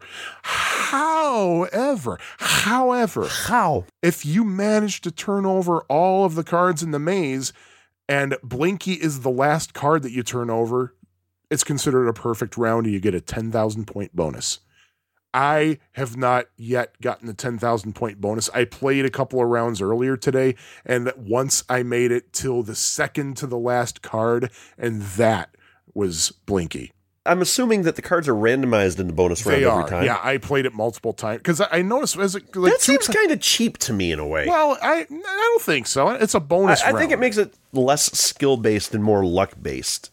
And it with, if it's a but it's- challenging round, I would I would like a challenging round to be more skill based and less luck based. Personally, Oh, that I, I didn't I didn't really mind, but uh, but the thing is, Well- I did I did suspect that they weren't randomized because two or three games in a row, Blinky was in the exact same position. Mhm. So I tried again and I paid close attention. Blinky was in a completely different place. ah, So yeah. Oh, and um, every previous Pac-Man game had escape tunnels. mm-hmm. Pack and Pal does not have escape tunnels. It's just an entire closed maze. The oh, by the way, the maze doesn't change layouts. The maze doesn't even change colors. It's the same thing all the way through. But the maze doesn't have escape tunnels, but there is a small orange zone. And what happens is when Pac Man goes through the orange zone, that's kind of an island right underneath the monster's pen. If he goes through the orange zone, he turns invisible. Invisible. in invisible. And uh, if a monster goes through it, the monster doesn't turn invisible, but the monster's eyes are visible though, so you can you can uh, see the monsters at least. It basically acts like the tunnel in a normal Pac-Man game in a way. It yeah, in a way because it slows the monsters down. Right. Oh, wait, this is for Andy. Pumping the monsters. Every time I say monsters, I think of that. So Pumping the monsters. yeah, so that's basically the uh, general gist of playing Pack and Pal. And uh, let's talk about point scoring, which we couldn't really do for Uncle Poo because no one's really sure exactly how Uncle Poo's scoring works yet. Yeah, I I looked into it. I couldn't really determine too much. So in a normal round, you get 10 points for the first card you turn over, and then every other card, there's an additional 10 points. So first card is 10 points, second card is 20, th- third part is third card is 30, blah blah blah blah blah blah blah blah blah blah blah blah blah. If you lose a life, however, the point value resets to 10. So it starts over. And uh, the various items that the cards reveal, well, there's there are different items. There are ch- there's a pair of cherries, which is worth 50 points. Strawberry for 100 points. You get 150 points for an orange or a peach. I couldn't really tell. 200 points for an apple. 300 points for what looks like a melon or a grenade. Um, although it looks like the thing that the Mac version of Pac-Man that Namco did, that that version calls a cantaloupe. So I'm just going to say cantaloupe. 400 points for a lemon, 500 points for a pineapple. And the key, there is a key that will appear from time to time. And that could be worth anywhere from 700 to 5000 i believe that is Oh. randomly determined it's either randomly determined or it depends on how far along you are in the maze I, I Which in the original Pac-Man games, that was not a rent. That was a set value, correct? it was yes okay. if you eat a power up, you get a thousand points. I wasn't able to really figure out the bonus point. Like if you cleared the entire maze without mirror bringing an object all the way into the monster's pen, you get a bonus. Like the first round, I think you get you get a thousand, and then the second round you get fifteen hundred, and I think it increases by five hundred every round. I don't know if it caps off because I'm not good enough to find out. I talked about how um, there's a lot of a Super Pac-Man vibe with Pac and Pal, and one thing that carries over. There are two things in particular that really stuck out to me that carry out that carry over from Super Pac-Man. As with Super Pac-Man, Pac-Man can enter the monster's pen without having a power up or anything. Mm-hmm. In fact, sometimes Pac-Man might want to do that just to stop Mirror from depositing an object in there. And also from Super Pac-Man. Now, the thing is, like, if you ever play, you, you may have noticed by playing, say, Pac-Man, Ms. Pac-Man, Junior Pac-Man, and exciting new Pac-Man Plus, of course, too, that you might have like all four monsters tailing you and you think you're about to come to a dead end and die, but then all of a sudden they change directions and mm-hmm. then they split up and go into different corners of the screen. Well, that doesn't happen in Pac and Pal. It also doesn't happen in Super Pac-Man. But in both Super Pac-Man and Pac and Pal, what happens is once in a while, I don't I don't know why, but once in a while, the monsters will just kind of freeze in place and just kind of shake back and forth for a second or two. And that can kind of buy you some time to get the hell away from them. Mm-hmm. So yeah, that's uh, that's what I had to say about uh, all of that. Uh, what do you, what do you have to say about? Uh, do you have any anything to add about Pac and Pal before I go into more details here? Go into more details. Um, I am extremely unf- I'm actually more familiar with Uncle Poo than I am with this game, uh, but that's probably not surprising because this game did not really get that wide of a release. So I never heard about it until I st- first started emulating games. To be perfectly honest with you. What about to be dishonest with me? Well, then I've been playing it all my life, and I hold the world record on several uh, different worlds. Oh, really? Huh. Mm-hmm. Well, that's good to know. Uh, by the way, how would you rate Uncle Poo? Oh, we didn't rate Uncle Poo, did we? No. Well, um, I would rate Uncle Poo. Um, I hated it at first. When I first started playing it, I probably would have rated it a one. After I figured out how to play it, I probably would have rated it a four. But then after I played it for a while without cheats, and it just got repetitive, I, I can't rate it more than a three. It's not a bad game, but it just gets repetitive. I'm going to go so far as to rate it a four. It might be partly because I'm eh, I'm so mature that a game with the name Uncle Poo and the concept of farting makes me giggle. And, and the thing is, normally I don't like fart humor. I think it's probably the le- lowest kind of humor at all because it's just so. It's not intellectual. It's just too easy, you know. It's like, yeah, you're doing falling back on the fart jokes, yeah. But the thing is, they this Uncle Poo makes fart jokes funny. It does. I was reading an article not too long ago, and I kid you not, or in this case, I shit you not, that the v- oldest recorded joke in history, recorded, written down, whatever, is actually a fart joke. Yeah, so it's been done. It's been done. it's been done over and over. is, like, There's nothing new under the In the all seriousness, like it's got a unique challenge. It's definitely a challenging game, but not an unfairly challenging game. And one thing that's keeping me from rating it a five is that I always, always, always get trapped in a dead end. In I think it's the fourth round where you have that really, really tight passage where you have to zigzag a lot. I Mm-hmm. always get trapped in there. I can. It's. I know it's my fault, but you know. But I Yeah, would. you, you got to be you got to be just uh, one reason I won't go a conservative five with the with the you got to be conservative with the uh, with the farts to get that one. Yeah. because the uh, the the running takes will really eat your energy up real fast. Actually, I found that the running didn't really affect me all that much. I was like, you know, I can I can deal with this. I don't know. I guess maybe because I, I only run when absolutely, absolutely necessary. Like if I see that a diamond is just about to get underwater, that I'll hurry up and do that and then just scoot the hell out of there. But you got to do what you got to do. What were we talking about then with Pac and Pal? Where we leave off? I don't remember. I always think I was saying I didn't have much experience with Pac and Pal. And I guess you never actually saw a Pac and Pal, I've never seen a Pac and Pal or a Pac Man and Chomp Chomp. which is the other title of. There's another version of Pac and Pal called Pac Man and Chomp Chomp, as Jimmy G just told us. It's the same game. The only difference is instead of Mirror, you have Chomp Chomp, who is Pac Man's dog from the Saturday morning cartoon. And the thing is, that is a very plausible substitution there because if you watch the Pac Man cartoon, Chomp Chomp was kind of a. Uh, he wasn't the brightest thing in the world. You could totally believe that he would kind of grab something and just take it away somewhere, especially if you've ever had a dog. You know, dogs What was the that. cat's name in the cartoon? Sourpuss. Sourpuss, that's right. Okay. So yeah, and uh, there's that's not the only difference between Pac-Man and Chomp Chomp and Pac and Pal, by the way. Oh? I knew you were going to say that, so I have a response ready for that. In the attract mode in Pac and Pal, on the title screen, there's a big graphic with Pac-Man and Mirror. But on Pac-Man and Chomp Chomp, instead of say a graphic of Pac-Man and Chomp Chomp, there's just a big empty space. Hmm. Interesting. Yeah. And thing is, like, nobody really knows much about Pac Man and Chomp Chomp, but uh, I have kind of a long story and a theory that I need to get into at some point. Probably. Like oh, right God. now. Here we go. no, I mean, no. Do tell. Oh, okay. I I, sh- I certainly will tell.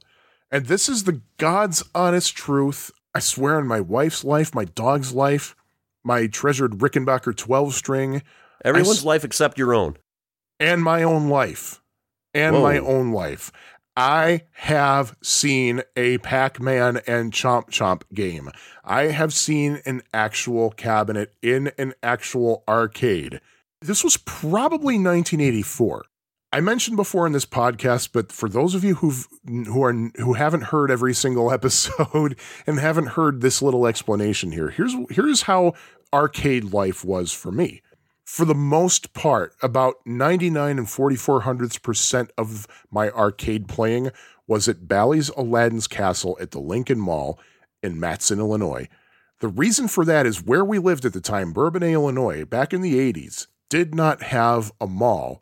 The nearest place to go shopping was kind of a mediocre uh, Meadowview shopping center, which hardly had anything. It was mainly clothes for women. That was pretty much all they had there, and a, and a uh, Woolworths. So once a month, we would all go up, my family, my my mom, my dad, my brother, and I, until my brother was in the army, of course, then it was just my mom and dad and I. We would go to Lincoln Mall. It was about a half hour drive, and that was always a huge deal for me. Those of you who follow us on Facebook, you probably saw me type up a big long explanation there. But long story short, if possible, the big thing for me at Lincoln Mall was Bally's Aladdin's Castle, which I've talked about before. Jimmy G has talked about before. That place was, well, since we're talking about Uncle Poo, I'll use this expression. That place was the Oh, hell yeah. It was huge. It was a huge freaking arcade. It- I remember I remember when it was still Le Mans Speedway and it was just like one you walk in and it was just a row of games to the left and a row of pinball machines to the right. But it kept expanding and that place got honking huge. They always had the newest games. As I've said before, I think that place was actually was actually bigger than Galloping Ghost. Not necessarily in number of machines, but in square footage. Could have been theoretically, could have been. That's where I saw the new Pac-Man game. Well, I've seen them seen them other places. But the That was the rule wa- first and only place I saw Journey. Hmm. What would happen though is my dad would let me have a dollar, and that would give me oh, four here tokens. we go again. Oh, I mean, continue. Yes, I I certainly will. So four tokens. That was it. One dollar over done. And of course, because I was only eight nine years old, my dollar didn't last very long. I sucked at games, but I loved playing them. And I always loved the Pac-Man games, so I would always gravitate toward a Pac-Man game. One day when we were there, when after I had already used up my allowance, and I I could there weren't any tokens on the floor that I could swipe. My brother wasn't there, so he didn't have any leftovers to give me. But after I used up my allowance, I discovered the Pac-Man and Chomp Chomp machine. My dad would not give me any more money. I pleaded with him, hmm, Dad, hmm, just hmm, one quarter, please. He said, No, you can play that next time we're here. What we would normally do is usually Aladdin's castle was the last stop, and then you know my dad would ju- my dad and I would just sit in the little seating area. It was a really nice seating area just outside of Aladdin's castle, and just wait for my mom. And sometimes what I would do is I I just hang out in Aladdin's castle near the front and just watch other people play. So I watched other people play Pac-Man and Chomp Chomp, and I got a feel for what the game was supposed to be. And I remember the music very well. I never forgot the music. I never forgot the sound effects. And I was like, this is really cool because it's based on the cartoon because I watched that cartoon religiously. So at least I was like, okay, I know I can, I know I have something to look forward to next time. So the next month we went, it was gone. It was gone. Wow. And nobody I talked to, none of my friends, no, my brother, nobody believed me that there was a game called Pac-Man and Chomp Chomp. They thought I was making it up. But I sw- it was freaking there at Aladdin's castle. But the next time we went, it was gone, and they had replaced it with Pac-Land, which actually was okay with me because I loved Pac-Land. That was my favorite Pac-Man game for a long time. But man, I I'm still pissed about that though. That I, in retrospect, I wish that I would have like tracked down a worker or a manager and just said, "Look, my dad won't give me. Any, I'm a big Pac-Man fan. Could you just give me a credit? On, just one. That's all I'm asking. I, just to see if somebody would have done that." Anyway, what were you about to say? I was just about to repeat my mantra. I've never seen either game. And I'll tell you what, I, I did some searching online to see if there were any cabinets of Pac Man and Chomp Chomp. The only thing I could find was a custom cabinet somebody built for California Extreme, but not the it wasn't the original. It was just basically a his, his own artist's concept of what it might have looked like. He actually has a real Pac Man and Chomp Chomp board, Uh-huh. but that's just about it. And what really kills me is they had Pac Man and Chomp Chomp that one time and it was gone. But I swear they had Professor Suckman there forever. Every time I went, I remember Professor Pac-Man being at the Louis Joliet Mall, Aladdin's Castle, for quite a long time uh, myself. I don't know, maybe they couldn't get rid of it. Maybe they didn't- maybe uh, Midway wouldn't take it back. Take it, please, please. But No, I do have a it. theory. I do have a theory of what may have happened. Hmm. Now, who would have distributed Pac-Man and Chomp Chomp? Bally Midway. Bally Midway. Where was Bally Midway located? Oh, uh, hold on, hold on. I got this. I got this. Uh, Chicago. Yeah, Chicago, or if not the city of Chicago. Well, I think they did have a, location in Chicago, but they definitely had one in Franklin Park, which is just outside of the city. Uh huh. But the fact is, it's from the Chicago area. My theory is that because Uh, the oh, oh, Aladdin One one other thing. Who owned Aladdin's castle? Bally, Bingo. yeah. Conspiracy.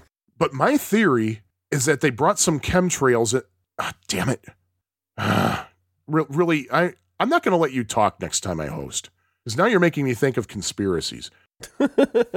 but um, my theory The is, is upon you. all right. My theory is that knowing that Aladdin's castle at Lincoln Mall was quite popular and quite huge, my theory is that, and I've un, I've unfortunately not been able to track down anybody who could confirm this. I asked King Henry VIII if he could point me to anybody. He's like, yeah, I, I really don't know anybody who would have been there. But my theory is that Midway might have basically taken a Pac-Man and Chomp Chomp from Namco, or a Pac and Pal converted it to Pac-Man and Chomp Chomp from Namco, and loaded it up in a truck and head down I-94 and put it in Aladdin's castle as a test. And it might have failed the test miserably. That could be. I saw people playing it when I was there. But the thing is, Pac, Pac and Pal itself was not a success. Super Pac Man wasn't a success, and Pac and Pal, where it was actually released, wasn't a success either. So maybe it just, they used Aladdin's Castle as a test location and it bombed. That's my theory. Okay. As far as Super Pac-Man not being a success, I pretty much I, I should I'm going to save a lot of this for when we eventually talk about it, but uh, suffice it to say that I saw it everywhere and the Pizza Hut in front of the Louis Joliet Mall in Joliet, Illinois is uh, where I played Super Pac-Man the most and I swear that machine there was for 2 years was for there for 2 years. It probably So- was. I mean, there are a lot of Super Pac Man fans came coming out of the woodwork over the years. I love People- Super Pac-Man. Oh, I always too. loved Super Pac-Man. it wasn't a success though. But we'll get it. We'll get to that later. So, um, do you have do you have anything to add right now, or should I just go straight into um, scores? Go straight into scores. I don't have anything to add, really. So aurcade.com, E-U-R-C-A-D-E.com has a world record on Pac and Pal, actually. If you go to aurcade.com, apparently Fun Spot has a Pac and Pal. Not a Pac-Man and Chomp Chomp, but a Pac and Pal.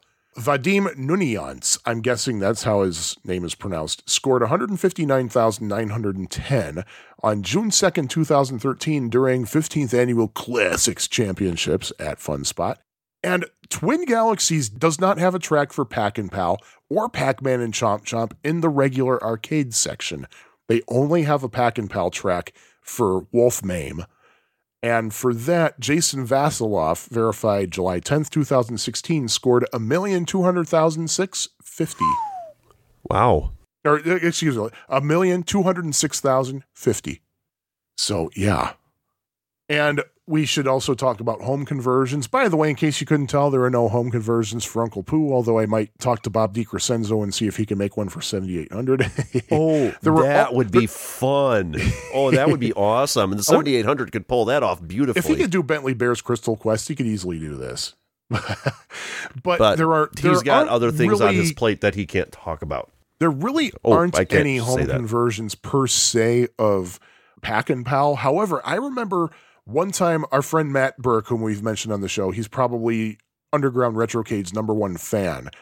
He once posted on Facebook a bunch of scores and he listed Pac and Pal. I was like, dude, where did you play Pac and Pal?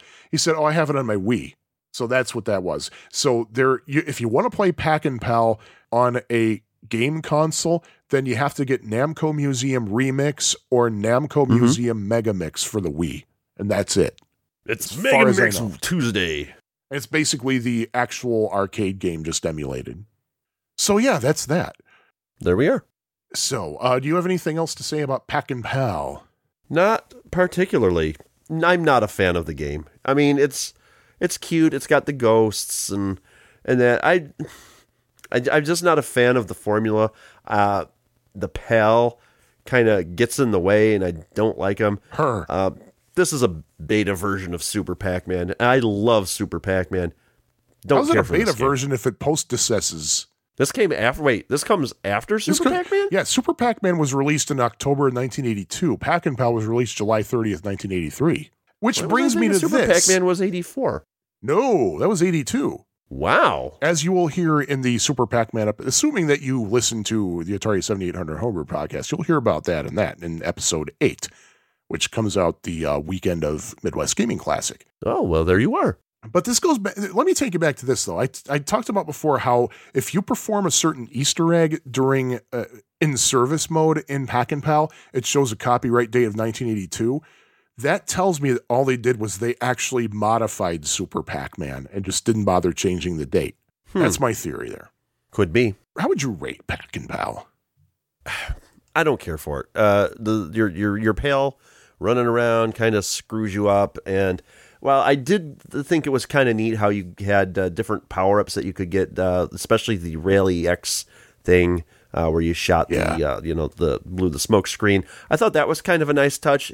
I would have liked to have seen more of that based on classic Namco games, but I mean, there there there just really wasn't that much. Um, I don't know. I, I found this game pretty old hat, and this is, I think, the second worst Pac-Man game.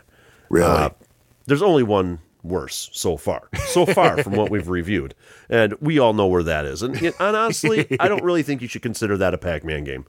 So this is the worst of the Pac-Man games on technicality. So I can't rate it more than a two. I, I just don't I- like this one. It can't just really doesn't grab you. me. Yeah, I think what happened is Namco took their sequel thoughts and moved a little bit too far with it. Now, the thing is, I'm going to rate it a three. I'm going to rate it a three, uh, but absolutely, that, like it's a very easy three. Because I mean, really, it's what happened was, I think while it's a unique concept in Pac-Man gaming, Pac and Pal to an extent kind of reverts to one of the problems of the original Pac-Man and that it's too repetitive. Like the Mhm. maze doesn't change, the color of the maze doesn't change, the object of the game is the same. The only thing that changes is basically just that things speed up and you get less time to You get Well, less the power doors, time. the doors opening is kind of randomized too, though. Later on, isn't it? Yeah, it's not like- always the same. Yeah, it's kind of like in Super Pac-Man. Right. And what what was unique when when I first saw when I actually saw Pac-Man and Chomp Chomp in the arcade, the first thing I thought of was that those little cards that you turn over, I thought they were supposed to refer to the Pac-Man cork boards that were kind of prevalent in all the Pac-Man marketing. I thought it was kind of a cheeky reference to those things. Pac-Man cork boards. I guess, I guess they're like little little small bulletin boards or something you could stick Really? stuff on. I thought I that's what those were those. referring to. I thought, Huh. oh, that was a sly little thing. You're putting the marketing in there. Fascinating. but I don't think so. I think they're supposed to be playing cards because they look the patterns on the cards look like playing cards, like the backs of playing cards. Well, I mean, there we are. Um, We rated Pac and Pal, so final thoughts, Jerry. no, sir, didn't like it. Yeah, I don't blame you. So, um, what is our theme today, or should I? You want to? You want to? You want Uh, to talk about the theme? You know what? Why don't you do the theme? Okay. This is your show. You do the theme. Damn it. Well, the theme for episode 51 of the Pie Factory podcast, Pac and Pal and Uncle Poo, is games that used to be owned by Brad until his wife got fired from Cracker Barrel. And because of the loss of income after her loss of an 11 year job, he had to sacrifice two of his rarest arcade games in his collection to make ends meet. Hashtag justice for Nanette. Yay. And weren't we going to have a he secondary theme to this too? Sure, why not? games in which your weapon is essentially bodily functions. Uncle Poo farts, Pac Man shoots stuff out of his mouth. So I hey, I guess that's episode 51. If you're going to be in town, check us out at the Midwest Gaming Classic. Yes. Uh, will be hard to miss. We'll we'll have a table that has a big Pie Factory podcast sign. Will be hard to miss, but you will want to. Exactly. Isn't that the way it always is? So I guess we should probably talk about what games we're going to be talking about next time. oh yeah, yeah, yeah, yeah. Do tell. Uh, Smash TV and brrr, RoboCop. RoboCop. Ooh. Looks like I need to get some ROMs. You need to get some ROMs because I legally, own the actual course. machines. We, Yes. You know, uh, yeah. So, and I guess with that, With that, um, what do we do? um, I don't know what we do. Um, I do what I do. Congratulation. I don't know. Mm-hmm. Oh yeah, we didn't talk about that in Uncle Poo. When you finish, if you have a perfect bonus round, it tells you congratulation. Oh, you know what? I missed that. It's I only good enough that. for a singular congratulation. So Which makes me now, now that you mentioned that, wonder if there is a bonus round in uh, Join 'em. I don't think there is actually. I don't know. So I guess to our Patreon sponsors, that would be Rory Coleman, Michael D'Angelo, Kyle Etter, Nate Lockhart, Greg Polander, Jonas Rulo, Keith Sheehan, Underground Retrocade, and Richard Valdez. I offer you a hearty and sincere congratulation. Yay! And there we are. And everybody listening, all three of you, thank you. And there was much rejoicing. Once again from the breezy, windy, cool um, Chicago, this is um, Watermelon Shandy Drinking Sean. And from that place down southwest of Sean, this is Jimmy G. And from Chicago. Oh, wait, I already said that. Sorry. And remember, let's Uncle Poo. Ciao. This episode of the Pie Factory podcast was edited and produced by Hyde St. Pierre. Opening and closing theme is The Happy L, composed by Sean Courtney. Love theme from Addenda and Errata was composed by Jim Goebel. Follow the Pie Factory podcast online via Facebook, on Twitter at Pie Factory PFP, or on piefactorypodcast.com. Support the show at patreon.com slash Pie Factory Podcast. Mary, give me the swag. You know what really what's really weird about It's a Wonderful Life? Hmm. You know how uh, Clarence is showing him how life would have been without him, without without George, and Clarence didn't mind showing George Harry's grave because Harry died because George wasn't there to save him. He was he didn't mind telling him that all those poor uh, Navy men died because Harry was not there to save their lives because George wasn't there to save his. He wasn't afraid to show George that his uncle Billy ended up in the in the insane asylum. But what would he not show George? He just did not want to show George what happened to Mary because she became a librarian. But what were we talking about? Uh, oh yeah, was she a sexy librarian? Oh, swag. Yeah, swag. Mr. Potter. And Pooh's your uncle. That should be our tagline. Who's your uncle? And Pooh's your uncle. Did I ever tell you about the ah. other, the, the opposite? You know how people say, and Bob's your uncle?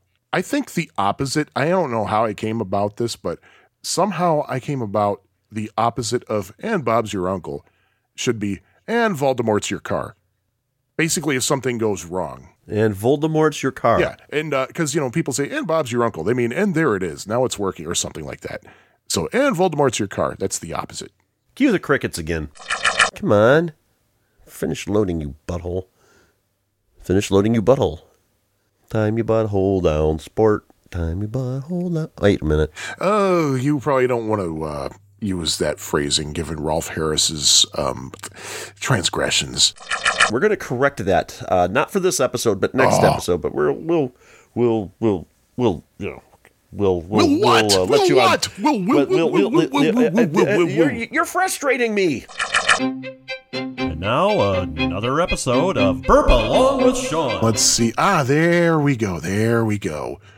Uh, ooh, Ooh, there we go. watermelon shandy tonight. Ooh. Are you the real Slim Shandy? Uh, you knew I was going to go there, and you did nothing about it. I, I know, but okay, the Supertramp thing was going a little bit, it was a little bit of a stretch, I have to say. Nah, you took the long way home. I no, I didn't. Well, I did, but I didn't post about that. I took the long way to work. Oh, Doesn't well, even fit still. the meter. As we used to play this all the time as kids, I still have a hard time with the boulders. ah, excuse me. No, you sounds like you have a hard time with uh, with the watermelon shandy. Yeah, really, really. But hey, better it comes out that end than another. Oh, that's that's a topic for later on in the show. Excuse me, excuse me, from the bottom of my heart. If it came out the other end, it would have been a good night, everybody. so the third round, seventh round, eleventh round, etc. Uh, excuse me. Whoa. Shandy. Speaking of rounds, you've had one too many. Eh, not enough, man. I need another one to stifle it. But